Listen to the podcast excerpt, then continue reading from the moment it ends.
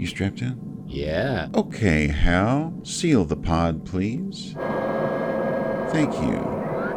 Set explosive bolts to fire. We'll see you later, buddy. Have a good time while we're gone. Goodbye. All right, holding breath. Oh, no, wait, hold, hold breath. Oh no. Oh, yeah, exhale slowly. I'm going to regret this.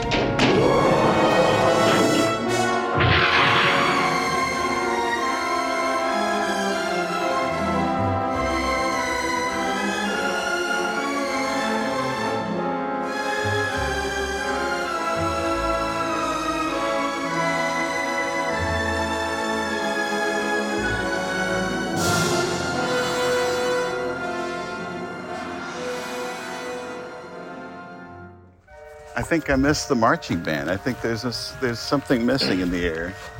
Don't you? a little too quiet. I don't hear any blaster sounds or marching boots. Uh, we may have gone to the wrong place. Well, we, I was a poor tiny John Wayne being smothered by a plastic bag and a 2,100 pint milk carton. Yeah, I tried to get inside of it. It was amazing. Couldn't couldn't get through the opening though. No, but we're gonna come back with lots of cereal. Oh, did you mention the rabbit and chicken hutch Oh, display yeah. center? So rabbit and poultry together forever. Oh, here comes the chopper, by the way. Black Hawk down, everybody. It's not a Black Hawk. It's just a touring chopper. Yeah. Waving, giving a salute. I'm not sure though. This might uh, bring back some flashbacks for Vincent D'Onofrio. All these helicopters flying around. Oh boy. We're gonna try and catch him and ask him a Kubrick question from Full Metal Jacket. We'll see if we can get him. Meanwhile, there's uh, Mandalorians with boom boxes. fully actuated mechanical droids, Renegade, Twi'leks, shaking their leku like it's their last day on this planet. A lot of Heras because Vanessa Marshall and the Rebels panel was awesome today. And also uh, lots of Thrawns. I think we both counted five each. Five Thrawns and then a Chiss uh, female operative. So Yeah. We'll say six Chiss. Ysalamiri are optional. There was a Ghostface Samurai just now, and we got the lightsaber training going on in the barn where it's nice and cool. Dude is a pro for kids and adults. He's he is the local Ray Park Nick Gillard of this facility. He'll teach you everything you need to know with a smile. And he's kendo. Is that what you said? Looks like a kendo instructor. Yeah, he's on it. And I see we got a, a group gathered to watch it.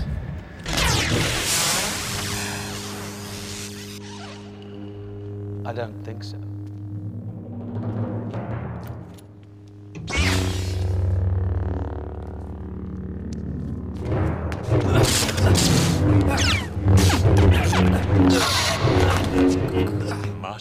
Kenobi, you disappoint me. Yoda holds you in such high esteem. Surely you can do better.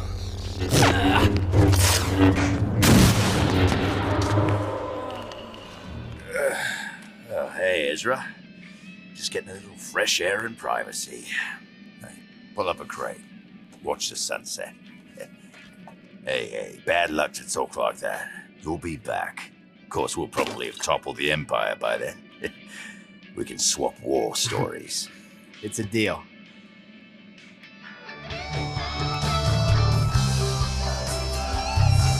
Governor Pryce, how are things proceeding on Lothal? Lothal is secure, Moff Tarkin. Sabine Wren, is it? You are far too versed in Imperial protocol not to have been a cadet. And now you've come home, little Mandalorian. So proud. And tough, I think. We shall see. Just had a question for Mary Elizabeth. When it comes to directing, your process working with Steve and other actors, and like, do you work through the script, uh, take it a time? Do you have a chance to rehearse? Do you do line readings with them, that kind of thing? I try never to do line reads is- unless they're like little kids. But even then, I mean, I, I directed, there's a show coming up called Not Quite Narwhal, and uh, one of our actors started when she was five. You know, so at the beginning, there was a bit of, all right, I, I kind of really want it like this, but she was so good that she would do it exactly the way I wanted and then do it two other ways because we usually do an A, B, and a C on everything. But for me, it's all about homework. It's I need all the materials, all the scripts. If you've got animatics, if you've got a Bible, every show has its own Bible. Um, I need as much information as possible because it's also my job to then try and uh, uh, predict what they want and translate that to the actor as quickly as possible and make them feel safe enough that they can risk everything in the booth. Risk sounding silly risk sounding this. You'd be surprised how a lot of people are very scared. It's just like i'm going to sound stupid. And i just like you have to trust me that i will never make you sound stupid unless the character itself is supposed to sound stupid at this particular moment. Uh, being an actor i like to read with the actors unless they prefer like usually i'll read through the scene once you know like a two page scene and then uh, maybe do it again. And if the actor's really confident, it's like, yeah, let's just run it one more time. Or we'll go back and get singles of every line so that we get enough coverage. But I feel like unless, uh, and there are many actors that are just, oh, honey, just give me a line read. I, I, it's fine. You know, if like two or three takes, they're just like, just give me a line read. It's, you know, um, but every actor has a key and it's the director's job to un- find that key and unlock that performance as quickly as possible because time is money. And we want to make sure that we're spending time trying to find the nuance and subtleties of the lines as opposed to really finding the voice for the character. So if it's not working as a director, it's your job to take a different tack. Like you cannot force an actor into your uh, directing method. I think the only one who can is, is Charlie Adler because it's just so fast you have no time to think and it's just ah, yes, you know. Uh, but I I try and and make sure that there are no line reads um, if I possibly can because some actors get really mad. They get really angry that it's just like you come in and do it. There's very uh, famous William Shatner uh, audio of him saying, "No, uh, please, you give me every line and I'll do it exactly the way that you do. And at that point, the producer's like, I am, I am in a world of hurt right now, and I will never recover. You know. So for me, the booth is a safe space. What happens in the booth stays in the booth, and you need to make the actor feel as comfortable as possible, so that they're willing to step up to the mic and fail.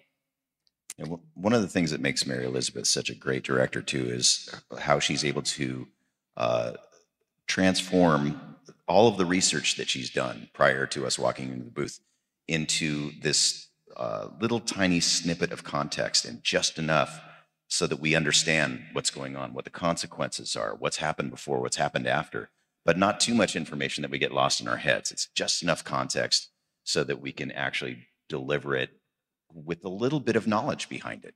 And that really, really helps because some directors, they'll either give us way too much context. And it's like, we're so overwhelmed. It's like, I don't even know what I'm saying anymore or they'll give you nothing. They'll just say, okay, you're 35 years old, you're a male, uh, go. And then we have to make up all of the backstory about it. She gives us just enough pieces so that we can create our own backstory in our own head and then allows us to do what we do. And that's such a great gift because there are some directors who will give you a line read and really want to hear it their way, the way they've been hearing it in their head for a long time, usually based on an intern's interpretation as their you know, they're just doing, you know, their animatics or whatever they call it, scratch vocals. And sometimes somebody who's never voiced anything before will have done that. And that's what's in the director's head and they can't get it out of their head. She's really great at just releasing all of that, starting fresh with a brand new slate and letting us do what we're hired to do. So it's it's a fun collaborative process when you work with a director like that. She's amazing. Context is everything because there's the are there kids here? Uh, I'm okay most actors go in bullshit, bullshit, my line, bullshit, bullshit, my line. And usually the, the BS is all the context, you know? So it's someone, you know, saying, Douglas, you're gonna die. I said, that was a great read. There's a hurricane coming, so we might be battling a little bit of wind. Oh, okay, great. You know, so they sometimes they just don't read the context because they're in a little padded room and there's nothing for them to look at. There's no visuals for them to key off of, like on camera.